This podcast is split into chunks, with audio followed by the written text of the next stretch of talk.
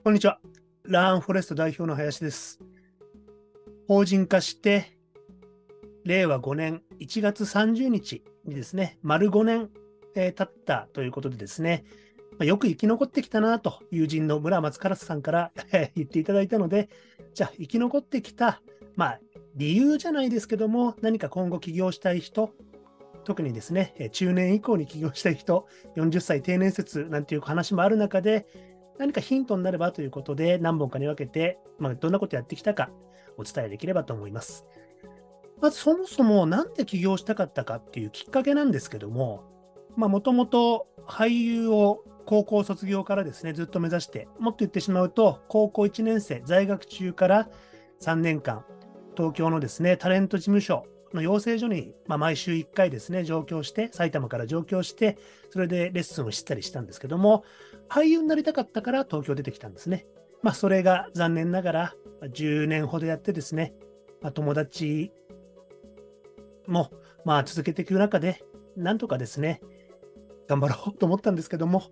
十数年やって、18歳、9歳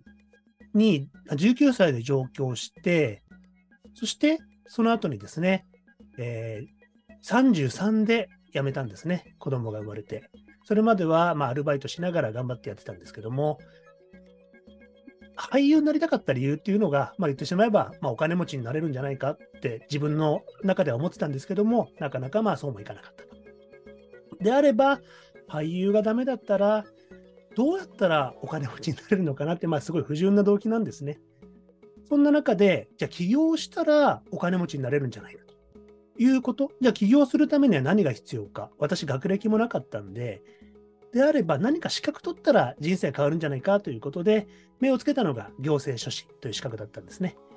まあ、年に1回、11月にある試験を、え4年連続受けて、で、まあ、3回落ちて4回目にやっと受かったんですけども、まあ、その間も大変でしたよね。その間、毎朝5時まあ大体5時から5時半ですかね、起きて、で、家を出るのは7時、7時半、会社に行くわけですから、その間の隙間時間に勉強、あとはですね、仕事が終わった後に帰りの公園で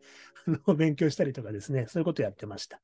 そういう隙間時間をまず活用して、資格を取るっていうのは一つ手なのかなと思います。別に資格がなければ独立できないっていうわけでは全然ないんですけども、私みたいに特に高卒で、まあ学もなく、学歴もなく、であれば、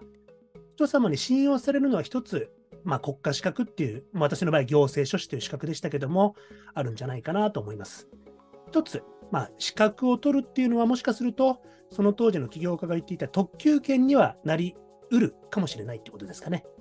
今回は、えここでですね、私が、え、起業したいきっかけ、お金持ちになりたかったから、俳優で食べられなかったから、国家資格を取って、特急券を取って、え、起業してお金持ちになりたいなということを皆さんにお伝えしました。